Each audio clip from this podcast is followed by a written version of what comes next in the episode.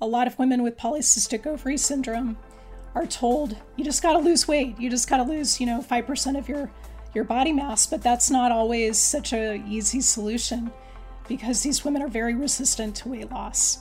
They have metabolic inflexibility.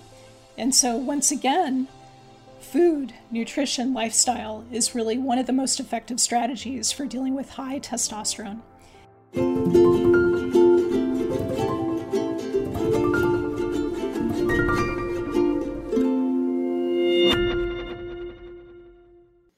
Well, hi everyone. I'm Dr. David Perlmutter. Welcome back to the Empowering Neurologist.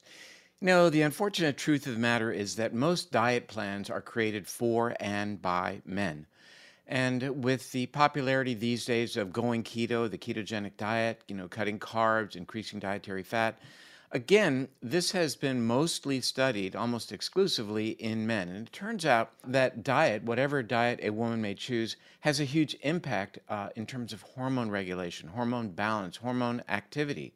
And these uh, issues play a huge role in determining uh, levels of health, longevity, health span, and you know just basically how a woman might feel day to day. You know, truthfully, hormones play a role in male health as well, but today we're talking about female health and the relationship of diet uh, in terms of influencing hormone levels and hormone activity uh, in women.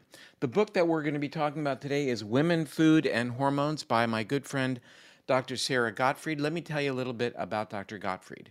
Dr. Sara Gottfried is a hormone expert. She's a Harvard educated physician scientist, and she is a clinical assistant professor in the Department of Integrative Medicine and Nutritional Sciences at Sidney Kimmel Medical College at Thomas Jefferson University. She is a New York Times bestselling author of three previous books that we've actually talked about in the past, including The Hormone Cure. I'm always delighted to spend time with Dr. Sara Gottfried. She's so deeply informed on subjects like these that are actually very important. So uh, let's jump right into our interview. Dr. Gottfried, it's so great to have you back on the program. Thank you. Happy to be here. I really enjoyed uh, reading your book. Uh, it's, um, you know, I think one of the main pushes that you make is that, you know, women and their needs and their responses to diet and regulation of hormones is not as if they're just uh, versions of males. I mean, you made that so clear. And as I talked about in the introduction, how so much of what goes on in the world of uh, diet and dietary recommendations is really male centric. So, um, I want to start, we'll get back to that, but I want to start. You are the director of precision medicine at the Marcus, uh, is it called the Institute? Yes, Institute of Integrative Health. Tell us what goes on there and what precision medicine is all about. Precision medicine is about taking an individual and really personalizing a treatment plan. So that comes from looking at genomics, it comes from looking at biomarkers, and then putting the story together so that you can really prevent disease, you can prevent pre-disease. So it's uh, it also incorporates wearables. We use a lot of technologies such as continuous glucose monitoring, Oura rings, uh, other devices that help us, you know, go beyond just that that period of time we have with telehealth. So it's a way of expanding our care. And uh, far more effective, isn't it? It is. I mean, it, the outcomes are pretty dramatic. This is really you know, the work that I do is primarily for optimization. It's not so much the stabilization that I learned when I went through conventional medicine that you learned as well. It's really much more about how do we improve performance? How do we improve health span? How do we help folks with really personalizing nutrition? Yeah, I mean, uh, in my education, uh, and especially once I uh, did my neurology residency, it was about naming, basically naming the disease that a person had. Uh, learning, you know, once we could categorize that disease, whether it's hypertension or Alzheimer's, whatever, then there was the quick fix that we were all instructed in terms of making that fit to the patient. So it's more about uh, precision medicine, knowing the person who has the disease rather than just the disease the person has. We had a wonderful uh, interview recently with Dr. Dale Bredesen, who, as you know, uh, is deeply uh, involved in leveraging the whole notion of precision medicine as it relates to understanding why, believe it or not, why people uh, are having cognitive decline and ultimately are diagnosed with Alzheimer's. And in his recent publication, is reversing Alzheimer's disease. I would say that your work similarly uh, approaches hormone and hormone uh, hormones and hormone regulation uh, through diet. So maybe just the broad stroke view in terms of how food choices that a woman might make may influence uh, hormonal levels and hormone activity. Well, let me first say that I, I love what Dale Bredesen is doing. I think he's he's taken what's happened in precision medicine for oncology and he's applied it to Alzheimer's disease, which is something we so desperately need because, as you know, folks with Alzheimer's disease and even mild cognitive impairment are so failed by our current medical system. And yes, we can do the same thing when it comes to men, women, hormones, nutrition. So, in broad strokes, what I want to do is I want for people to understand that food is the backbone of the hormones you make. Fat is incredibly important, healthy fat. You've been talking about this in your books for many years, how we don't want to be afraid of fat. When you go low fat, that actually reduces many of the sex hormones that you make because cholesterol is converted into pregnenolone. That's the mother hormone of all the sex hormones that you make. So when it comes to you know the cortisol, the progesterone, the estrogen, the testosterone, the DHEA, all of those come from healthy fat. So we want to be leveraging the way that we eat to improve our hormonal balance. So, um, you know, when, when you look at the title of your book, Women, uh, Women, Food, and Hormones, you know, right away we're thinking, oh, this is going to be a book uh, about basically progesterone and estrogen, maybe uh, if you're a little more open minded, testosterone. But, you know, it's a, it's a much bigger picture than that. I mean, you, you go into great detail about insulin, which is a hormone uh, looking at uh, cortisol, looking at leptin, ghrelin, uh, growth fact, uh, growth hormone, human growth hormone, um, IGF-1, etc.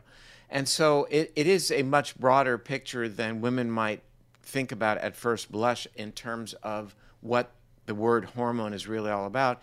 And maybe you can uh, take that intro and just get us to a place of why the uh, effect, the action of hormones on metabolism is so fundamental as it relates to health and, you know, some of the health goals that women may have. Certainly. Well, we know that, you know, I, I think of insulin as maybe one of the most important hormones. And a lot of women don't realize the connection between insulin, cortisol, estrogen, testosterone. Insulin is, I would say, the, the gatekeeper of metabolism. And one of the things we know is that with food, you can change your insulin levels within 72 hours. A lot of people don't realize that. They wait for a medication. Maybe they're diagnosed with prediabetes or they're diagnosed with type 2 diabetes, and they think that a medication is going to solve the problem. And what we know, I've known this since I was in Harvard Medical School 30 years ago, we know that food and lifestyle is actually a much more important lever than any medication. So insulin is is really key. It's key to metabolic flexibility. It's not the only hormone involved. Estrogen's also involved because that plays such an important role in appetite. We know that leptin is involved. We know that ghrelin, you know, kind of the hunger hormone, is also involved. Growth hormones involved. So there's this symphony of hormones that we want to be thinking about. And uh, is this just for uh, premenopausal women, or what is the, the this the importance of this uh, postmenopausal? Well, I would say it's important over the entire lifestyle life cycle. It's important in pregnancy. We know that gestational diabetes, for instance, is on the rise. We know that uh, pregnancy is really a stress test for women in terms of cardiovascular disease. We think of preeclampsia as being, you know, kind of this early harbinger of future cardiometabolic disease.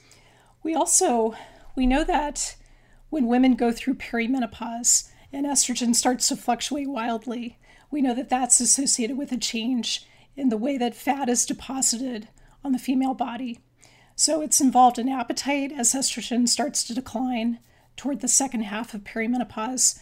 It's also involved in um, in this change in in really metabolism. So you know what happens is women shift sometime in their 40s from depositing fat at their breasts, their hips, and their buttocks to depositing it viscerally. And that really shifts women to this, this new metabolic state unless you're actively doing something about it. Hmm. Early in the book, you talked about that you had the opportunity to work with the ideal patient that was yourself. and uh, I always love to read that in a book because um, you're not going to find anybody uh, more dialed in or dedicated uh, than that particular author who uh, may have had a, you know a, an experience that relates to the topic of the book. You were in your 30s beginning to accumulate body fat in areas that you didn't like. Uh, you uh, you had elevation of your blood sugar to the extent that you were told you were pre-diabetic, uh, and you even were offered up an antidepressant. So this was a real wake-up call with your background, then understanding that nutrition seems to matter. A real wake-up call that it's not do as I say, not as I do, but that you really had to take this information to heart and implement uh, for yourself.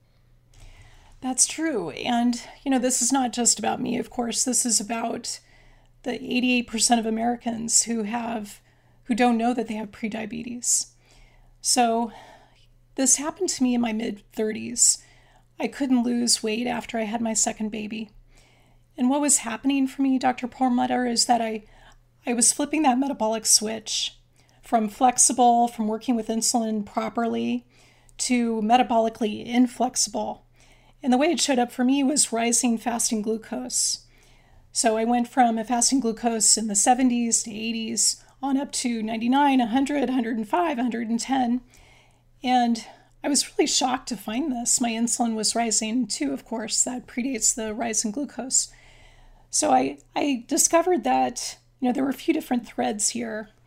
One was that I definitely had insulin resistance in that pregnancy, that second pregnancy of mine. That was part of the reason why I couldn't lose the baby weight. That's a story that I think many women will relate to because you don't realize that, you know, the same tricks that she tried with diet now maybe don't work. And part of the reason why they don't work is because of that metabolic inflexibility. So maybe we could talk for a minute about metabolic flexibility. Do you have a favorite definition? Should we riff a bit on that? I, I like the term uh, metabolic flexibility because I always it always reminds me of flex fuel when they used to, I don't know if they do it anymore. They used to build cars that can run on uh, I think uh, ethanol versus gasoline or I don't even remember what it was. I mean, uh, but I, I think you know I I use the interpretation uh, to mean that uh, you can utilize ketones. You can be keto adapted, and that uh, you know I, I, think it's an opportunity for everyone, for for women more than men, as I learned in your book. Uh, it's a uh, a bit more of a challenge for a number of reasons, and therefore.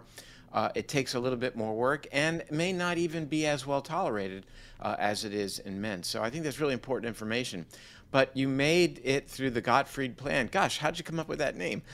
you made it um, really very workable and you threw a wide net, very inclusive net, and offered women, um, you know, a lot of opportunity to kind of, uh, you know, embrace their differences and still be able to harvest uh, an upside from getting into a some somewhat ketogenic um, program. So my my interpretation is that it is uh, allows your body to burn carbs, burn fat, and um, you know, uh, maybe it is just another interpretation of the term keto adaptation or keto, keto adaptable. So I think that's where you're going in the in the book. That is where I'm going. You know, I, I love your your use of the analogy of a hybrid car because I, I think that works really well here. The idea is that you can change your fuel source based on what's available. So if it's uh, if it's carbs that you have because you just ate an apple, then you can burn those carbs for fuel. If it's that you've been intermittently fasting, maybe for 16 hours or 14 hours or 18 hours, depending on how keto adapted you are, you're making ketones, you can burn those for fuel. So there's this ability to flip back and forth depending on the type of fuel that's available. And that flexibility is so important. It's it's really key, I think, to neurological conditions. It's key to many of the things that I want to prevent, such as type 2 diabetes. I've been able to reverse the, the pre-diabetes that I had. I have a lot of Alzheimer's disease in my family, so this is really important to me. And, you know, it might be helpful just for a moment to talk about how did I get there? So besides the pregnancy and kind of the the insulin resistance. Pardon my voice. I've got a voice disorder and I it's uh, a little broken right now, so I hope you can still understand me. My husband thinks of it as like an accent, so uh, maybe we can think of it that way. I, I'm sorry, your husband thinks of it as what? As an accent. It's like An a accent. Okay. like an accent that you have to get used to listening, like a foreign accent. okay. So one way to think of it. So I think that your words are what, what we're hanging on here because they're they're um, so incredibly meaningful. And I just want to say, as I'm as I'm listening to you right now, over the years, I don't know many people who um, explore things as deeply as you do, and not just from the scientific perspective, but from the passion perspective. That, yeah, uh, you know, right now you're telling us your story, but this is the passion uh, to then extend this to everyone with whom you come into contact through your books and through even you know day to day in your clinic. So th- it, it's not lost on me. It's so appreciated. But anyway, I'll, I'll let you continue. well, thank you for that. It's uh, it always warms my heart to hang out with you. Um, So, how did I get there? So, we know that pregnancy is an insulin resistant state. I especially had that problem because I gained about 50 pounds with both of my pregnancies. But beyond that, after I had these two beautiful babies, I was snacking all the time. I was eating, I would say, every two to three hours because I was just hungry all the time. I had cravings, I had a lot of carb cravings. And that was that was what kind of led to this snowball effect of becoming pre-diabetic. And I remember going to the lab after I left that doctor's office who, you know, told me to start an antidepressant and maybe a birth control pill. When I left his office and I went to the lab, I measured my glucose. It was in the hundreds. My fasting glucose, my insulin was in the 20s to 30s. And I realized I've got to change what I'm eating. Like, what I was offered by my primary care physician was not going to solve the root cause of my problems. Who knew? Yeah, so that's, I mean, that's really the root of the passion. That's really the root of why I get so excited to write these books and to, you know, I've never written a book about keto before. I've never written a book about intermittent fasting or even detoxification for women. And so it was when I was really struggling with my weight that I started to take on the ketogenic diet. I love your books, I love your writing about the ketogenic diet, but I realized the way that I was taught to do it, kind of more classic keto, didn't work for me. I actually gained weight on it. So that's what got me to, you know, look at a deeper level at how female physiology maybe requires something different because so much of the research on keto was done in men. And as you said at the beginning, women are not just small versions of men. or or, or children are not small versions of adults, which we try to you know make it a one size fits all kind of mentality. Um, but let's just look a little bit more deeply at why keto might be um, uh, getting into ketosis might be a little bit more challenging for women, and then beyond that, why might women uh, more than men have difficulty in uh, tolerating a ketogenic diet? Yeah, I think there's a few reasons for the difference between men and women and how we respond to the ketogenic diet. First is, of course, sex hormones. Whenever we think of sex differences, these differences that are uh, biological between men and women, we tend to go first to the sex hormones. So we know, for instance, that men have much more testosterone, they have about 10 times as much. That gives them the testosterone advantage. They have more muscle mass. They tend to have a faster metabolism. They respond better to nutritional changes. They uh, don't have the same sort of requirements in terms of uh, the gonads and kind of protecting body weight the way that women do. So the testosterone advantage is one thing, although I have to make a note here that women have testosterone too, and we're exquisitely sensitive to it. And for a lot of women over the age of 40, when testosterone starts to decline, women notice that their muscle mass is not quite the same. They don't respond at the gym the same way. They may, uh, they certainly notice a change in metabolism. They may notice that sex drive declines. They may notice that um, even their confidence and their agency declines. So, testosterone is one, another is estrogen. I, you know, Estrogen. I, I think it's it's so great that you made that point because we tend to pigeonhole these uh, players in, in biochemistry. Well, insulin does one thing. What does it do? It puts sugar into the cell uh, and helps make with uh, formation of glycogen. End of story. And gosh, we know that that especially in the brain, it, it's just such, it, it's very myopic. Progesterone, pro for gestation. That's obviously a female hormone.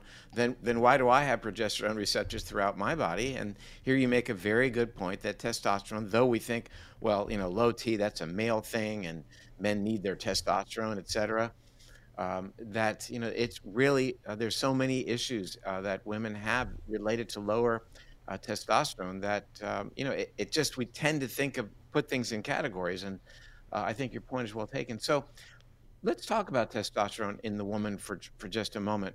Uh, there were it seems like though you did a wonderful job describing how testosterone is so important and it can be low in women, yet we do see uh, quite a um, and uh, a lot of women these days who have higher testosterone either levels and or testosterone function and ultimately can de- can develop issues related to having higher testosterone at the expense of lower estradiol or a form of estrogen. Uh, why is that happening? Yeah great question. So you know the idea with testosterone in women is that we want it not too high but also not too low. We want that goldilocks position where the hormonal symphony is working at its best. So I actually think of high testosterone in women, uh, which is one of the diagnostic criteria for polycystic ovary syndrome, as very similar to low testosterone in men. So phenotypically, they're very similar. And part of the story in women is related again to insulin. So we know that women who have insulin resistance, or I sometimes call it insulin block, where your cells become numb to insulin and so your insulin levels climb. That makes you hungrier, it makes you store fat. It's part of this metabolic inflexibility that we've been talking about. When that occurs in a woman who's premenopausal, what happens is that the insulin resistance leads to higher testosterone production in the ovaries.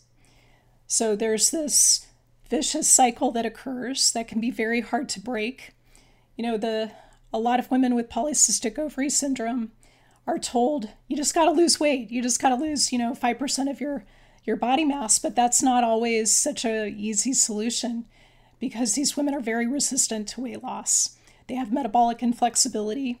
And so once again, food, nutrition, lifestyle is really one of the most effective strategies for dealing with high testosterone. And one other point I want to make about testosterone I didn't mean to cut you off. Oh no, no, uh, I'm I'm listening. I'm t- i took a deep breath. um, so even though men have so much more testosterone than women, testosterone is still the most abundant hormone in women. So we are exquisitely sensitive to it. So if you have a little too much, and maybe you have some acne, maybe you have some increased hair growth in places you don't want it, like on your chin or around your breasts, uh, we know that that is a problem we know that testosterone, when it gets too low, we talked about some of the symptoms of that, and that's especially what I see in women over the age of 40. So we want to do our best to have those nutrition lifestyle pieces in place to keep testosterone in that Goldilocks place. Now, by and large, do you uh, are you testing women to see the, these levels, or are you using your clinical judgment based upon seeing things like facial hair, uh, inability to lose weight, elevation of blood sugar, etc.? Well, I practice precision medicine, so I love a good biomarker. I do hormonal testing in all of my patients.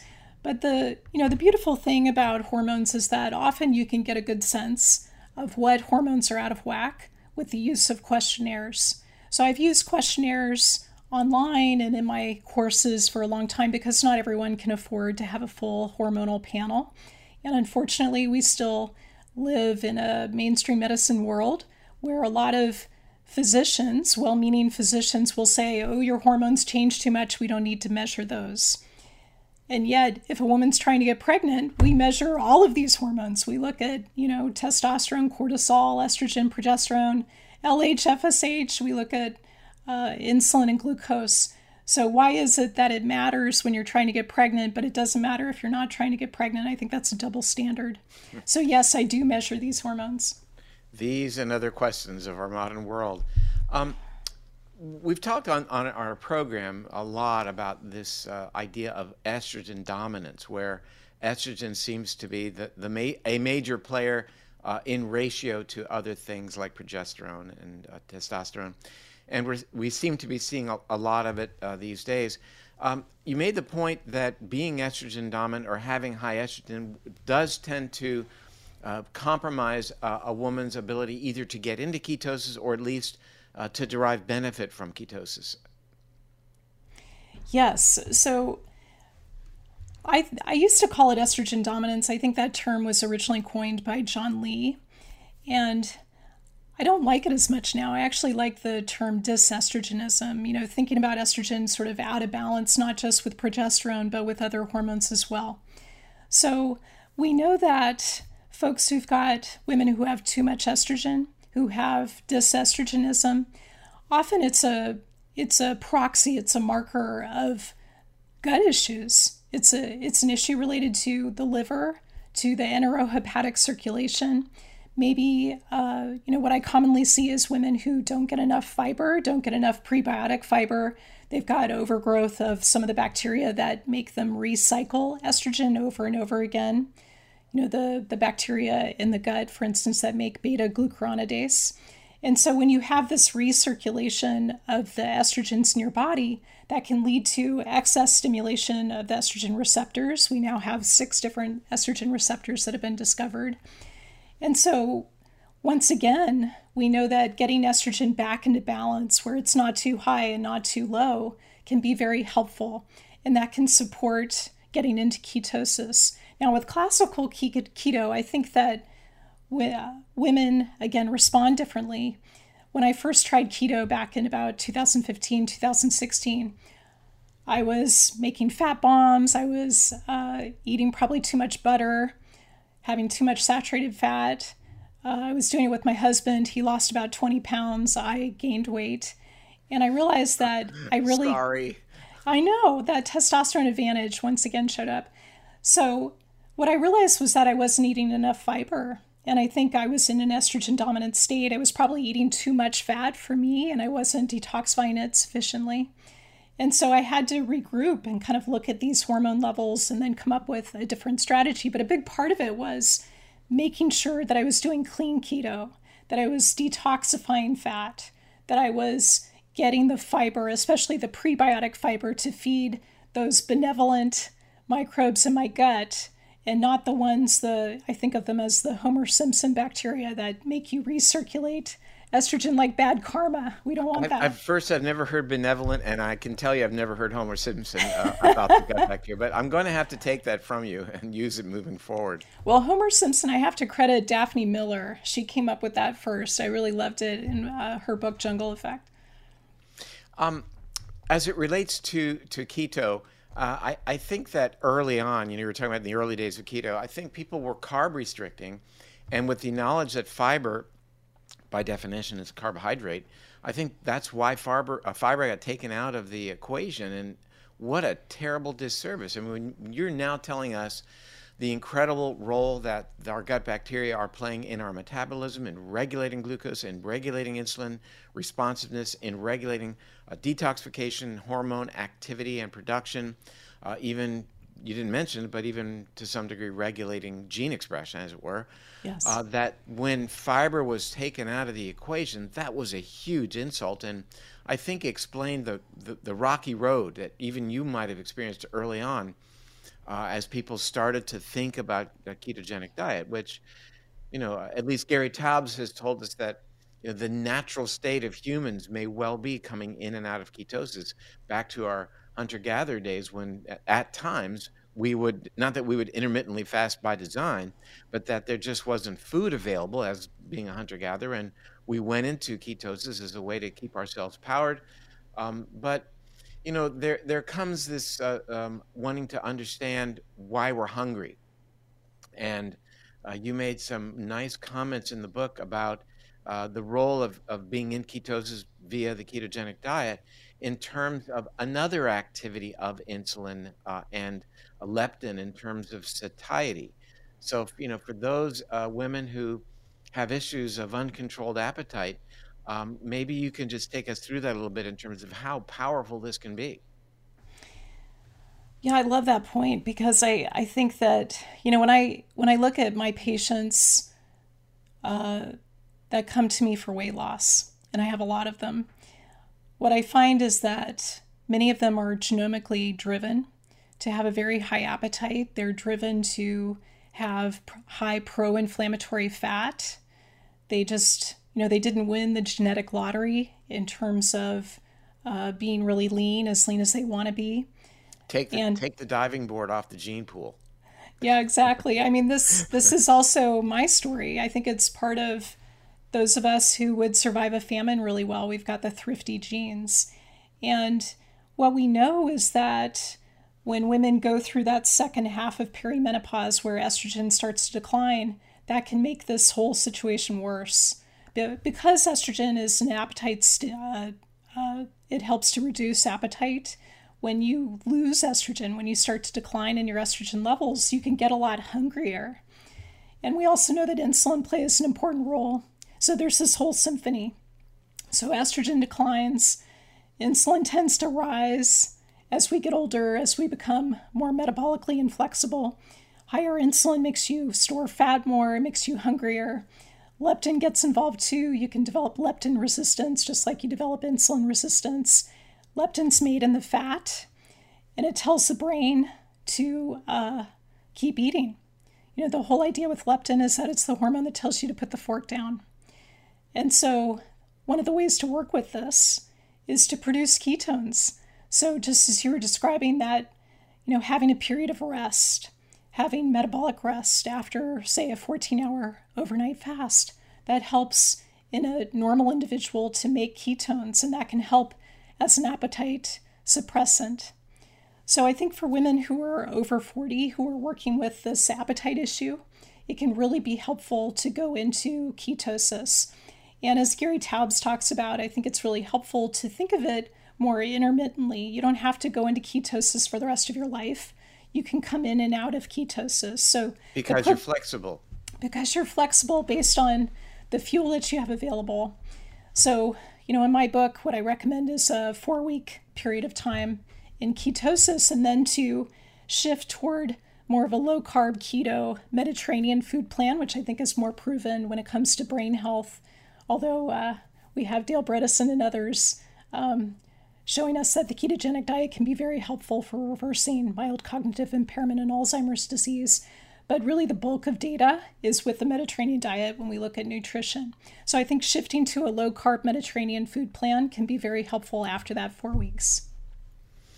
Well, there's an interesting study that came out in the journal Neurology last month that uh, used uh, a food frequency questionnaire and determined, based upon what people said they were eating, uh, how close they were in their choices to being in, on a so-called Mediterranean diet, and found that the higher uh, they approached being on a Mediterranean diet, the lower were uh, various variables like uh, their phosphorylated tau, their uh, beta their amyloid uh, 42 to 40 ratio, um, and even the more likely they would be to have larger temporal parietal regions on um, on MRI scans and even better uh, episodic memory function. So, you know, I think there's a lot to be said about that type of diet, which, uh, you know, in, its pure form might a- allow ketones to be produced. I mean, it, it isn't necessarily a strictly low carbohydrate diet, but what it does do uh, is it's a diet that's rich in colorful vegetables, therefore polyphenols,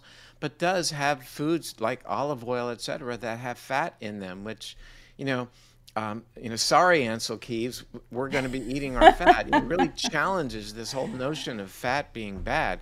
But I think everything, uh, you know, has to be looked at in terms of context, the individual patient, but also, uh, as you described early on with, you know, consuming uh, butter and fat balls and all the things, you can go overboard, especially when it's to the exclusion of other things that you need, like dietary fibers. So, you know, I think what you described in your plan uh, which I think was really very, um, very easy for people the way you, you laid it out, is that, yeah, it's a ketogenic diet, but look, vegetables are very important. Colorful vegetables uh, offer up important value, especially because of their phytonutrients, but also targeting our gut bacteria and how fundamental that really is.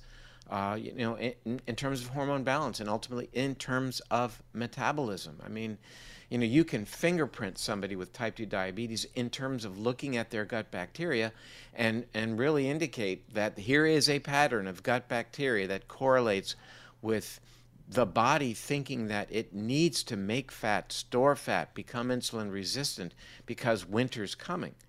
I mean, uh, we know that, for example, there's a dramatic shift in animals in terms of their uh, diversity and array of bacteria in their gut.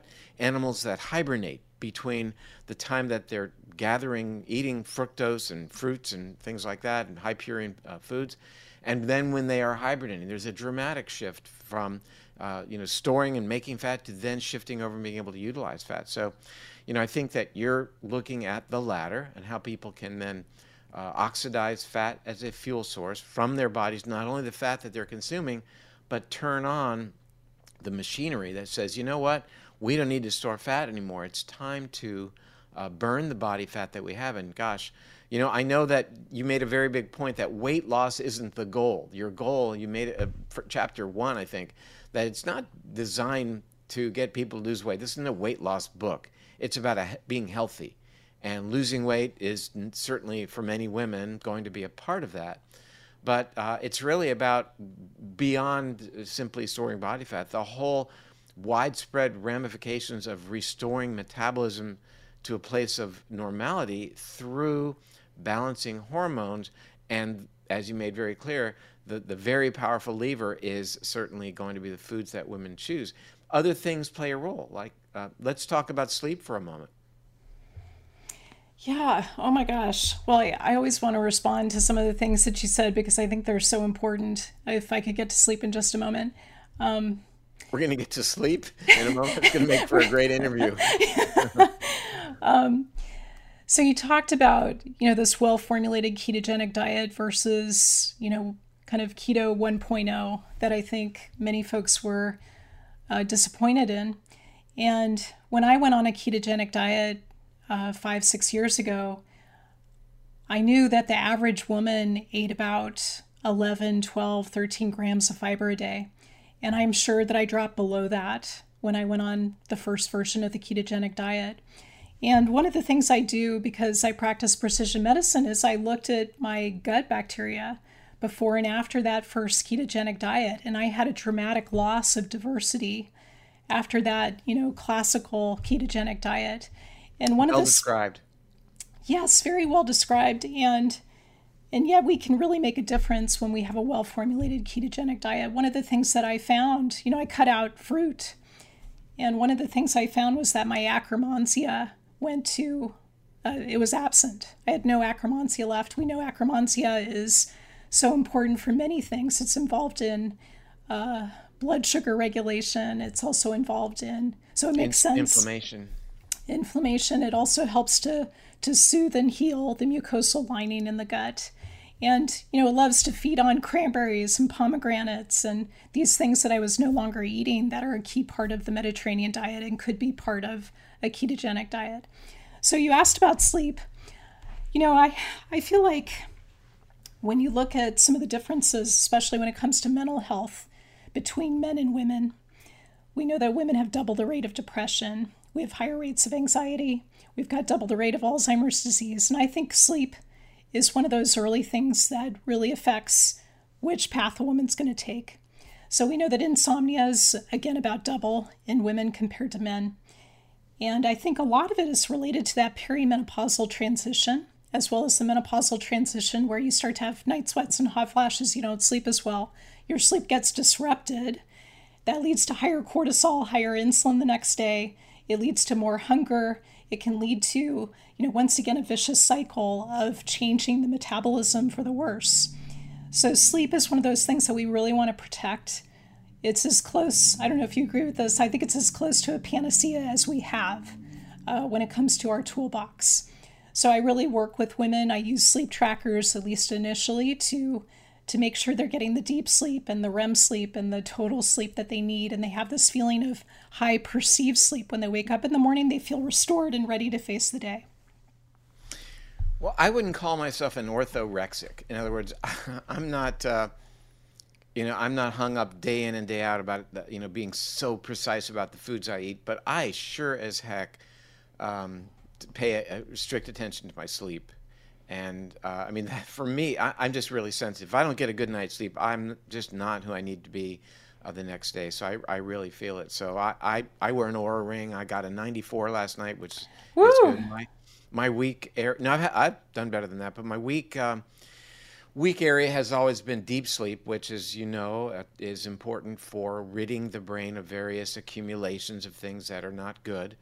And uh, but now I've now that I've uh, I, I, go to sleep uh, at least three hours after my last food consumption. It's really been helpful. So, uh, you know, the notion of wearables I think very helpful for people because you get immediate feedback in terms of making modifications in what you eat, what your activity is, etc., in terms of whatever it is you're you're uh, measuring, whether it's your glucose monitor, looking at how coffee might affect your blood sugar, or your Oura ring, and looking at how you know watching Netflix at night is not good for the quality and quantity of sleep that you get.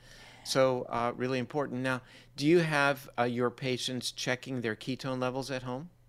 I do. So for patients that are doing this food plan that I developed, the four week Gottfried protocol, I recommend that they either use a continuous glucose monitor or they use a device to measure both ketones and also fasting glucose every morning. Occasionally, I like to look at the postprandial glucose. You can do that with a glucose meter that costs 20 to $30 online, or you could use uh, a continuous glucose monitor, which of course gives you more comprehensive data.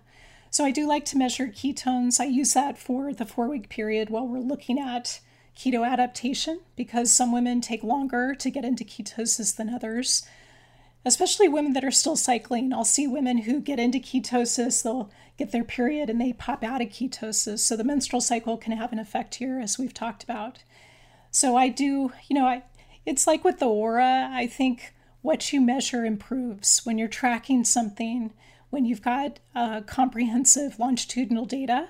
It really allows you to look at, okay, when I sleep well, look at my glucose the next day. Wow, look at my fasting glucose. My readiness score on my Oura was 95 today. My sleep score was 94 like yours. When I see that and then I see the glucose the next day, it allows you to see these connections that I think can really transform health.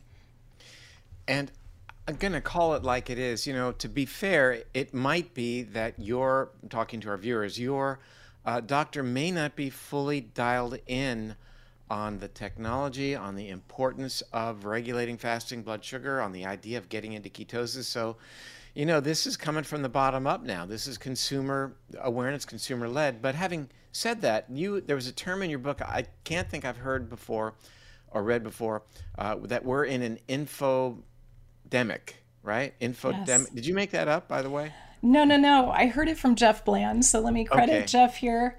Uh, he's one of my favorite wordsmiths, and it was published uh, when we were early in the pandemic, the COVID 19 pandemic. Many folks were writing about how, you know, there was so much information coming from different places, some of it trustworthy, some of it not so much. And, you know, we've really changed in some ways from an epidemic to an infodemic where you want to be careful about the source of your information. So that was the point I was making about the infodemic. I also I appreciate this point about how consumers are really helping us transform the way that medicine is practiced. I think it has to come from the bottom up, but it also has to come from the top down. So I think we have to continue to educate physicians and other clinicians about these other ways of working. And um, I also, you know, when we when we look at the amount of time that patients spend with their physicians, the average appointment's seven to ten minutes and it represents less than 1% of their total time. And so there's this other 99% plus of the time that we want to be tracking health because health should be the gold standard, not disease. And I think these wearables really help us with understanding things like metabolic flexibility, with understanding our hormones, with understanding our sleep patterns and that deep sleep that you're working on. We've we've done a program in the past with a physician who uh, is a type one diabetic and was able to reduce his insulin usage by more than fifty percent uh, by going as a type one diabetic uh, on a ketogenic diet. And I, I preface my question by uh, with that because uh, I want to know: uh, it, Do you feel that there's any woman uh, for whom uh, who should straight out not do a ketogenic diet? Yeah. Um, well, I think you have to be really cautious, of course, with type 1 diabetes. I think it's, uh, you know, that's where I would recommend working with a clinician who is really knowledgeable, a physician. Hopefully, that can support that type of care. I think there are certain cancers where we have to be careful. Cancers sometimes feed on glucose, but not all the time. Sometimes they feed on uh, fat. And so I think you have to be careful with cancer. I'm thinking especially of uh, breast cancer patients. I work a lot with breast cancer survivors and with BRCA patients, and oncologists are really cautious. You know, uh, I'm sure you're familiar with the work of Siddhartha Mukherjee, who's been looking at the ketogenic diet as an augmentation for the treatment of cancer. And there's some leukemias, for instance, uh, where a ketogenic diet may not be safe. So there's relative and uh, absolute contraindications that I've listed in my book. I don't have time to go through all of them, but I think, uh, you know, you want to be careful with gallbladder disease because uh, fat metabolism might be more difficult. You have to be careful with certain uh, metabolic disorders, more genetic metabolic disorders. So there's a list of genes and SNPs that you might want to be aware of. Anything you want to add? Um, well, I mean, the, you know, there there is uh, literature coming out that advocates going on a ketogenic diet, taking advantage of um, you know, the so-called Warburg effect, and um, you know, implementing ketogenic diet as an adjunct, for example, for glioblastoma, uh, along with radiation surgery, whatever else might be added.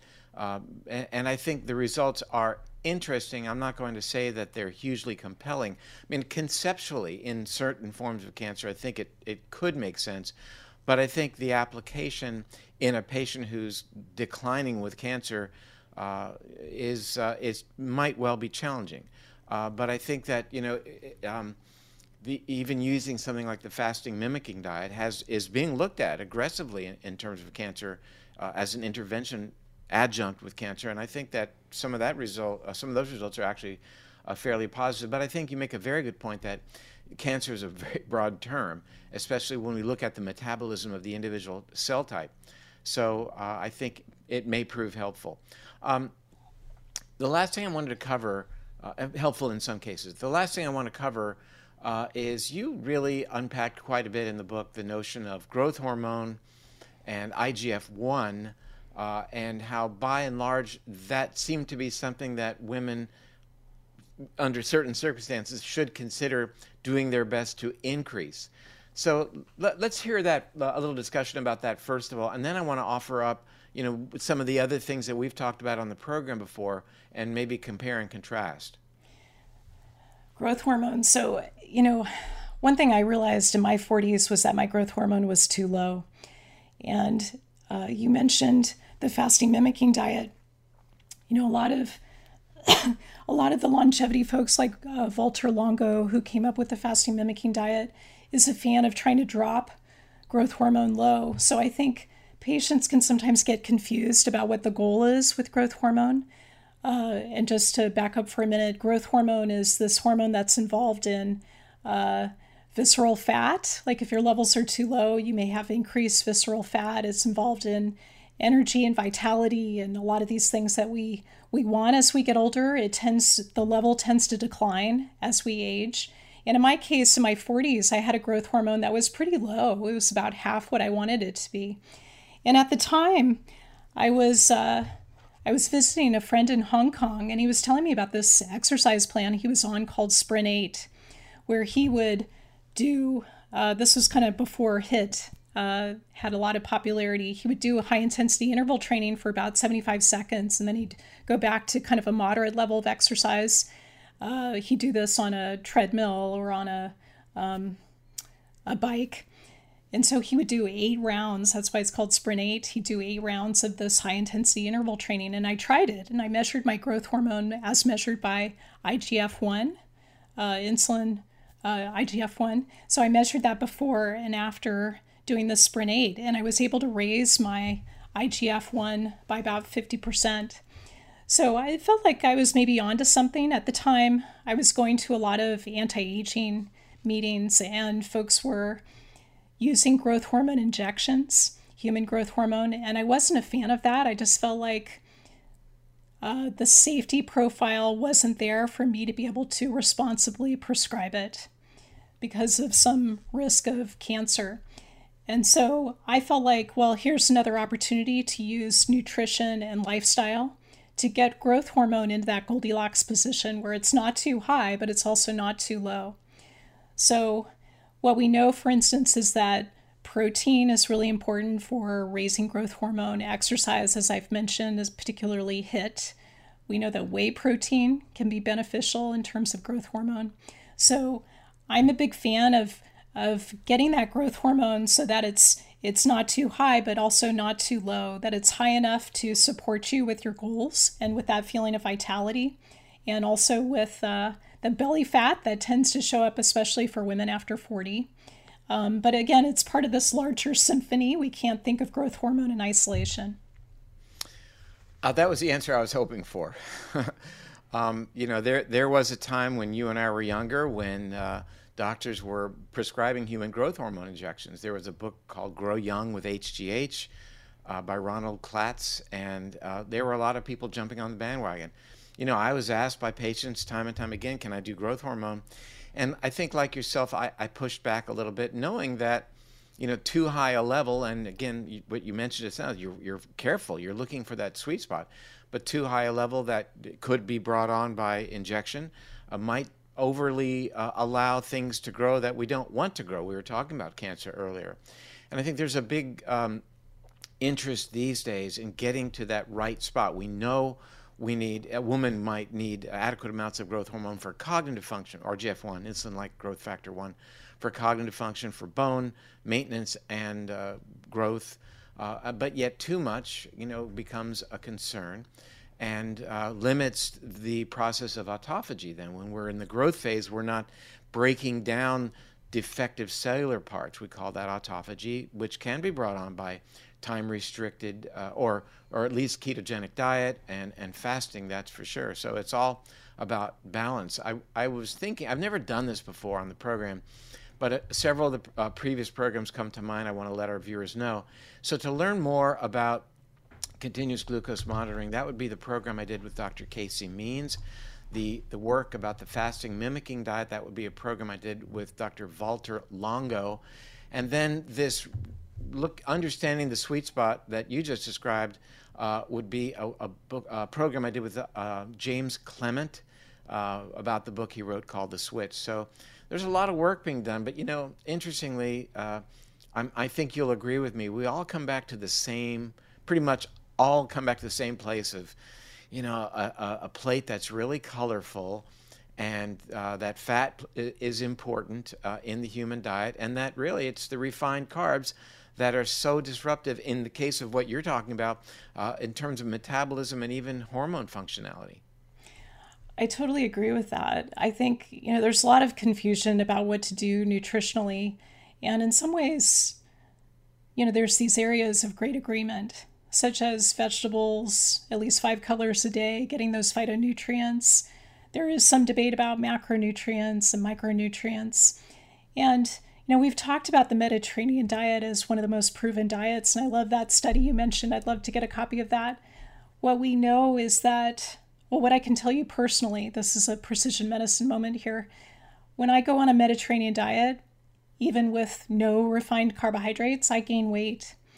So there's something about my particular blueprint, you know, the way that my genomics talk to my biomarkers, my environment, that leads to me being fatter, fatter than I want to be, fatter than the clothes in my closet allow me to fit into when I'm on a Mediterranean diet.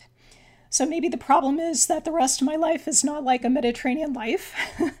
um, but I I realized that you know I needed to find this carb threshold that I talk about in the book. I needed to define, you know, the the net carbs that work the best for me that allow me to feed those benevolent bacteria, those benevolent microbes, but not so and, much and not the Homer Simpsons. And not the Homer Simpsons, but also allow me to fit into those clothes in my closet because I love those clothes. So, You know, we each have to personalize. That's really the key, I think, to precision medicine is that we're personalizing. And so my hope is that this protocol allows women to personalize what's going to work best for them. Well, Dr. Sara Gottfried, I sure enjoyed spending time with you today, and um, it's always great to see you, even if it's virtual. And I'm sure we'll see each other. Uh, I, I've had a really nice chat with um, a couple of, of your friends recently. Um, Dr. Andrew Newberg. I, I, oh, had, yes, I was just yes. looking for his book. Yes. And I know he's working with you, uh, Dr. Uh, Daniel. Remind me of his last name. Dan Monti. Yeah, Dan they just Monti, they right. just Oh, wrote it right. Yeah. There we are, and uh, uh, they wrote a great book. We had a, we had a, uh, some time together recently as well. So you're in amazing company, and you sure deserve it. You know, based on all that you've done and your level of dedication. So great to see you, and I hope to get to see you soon. Awesome. Thanks, Dr. Perlmutter.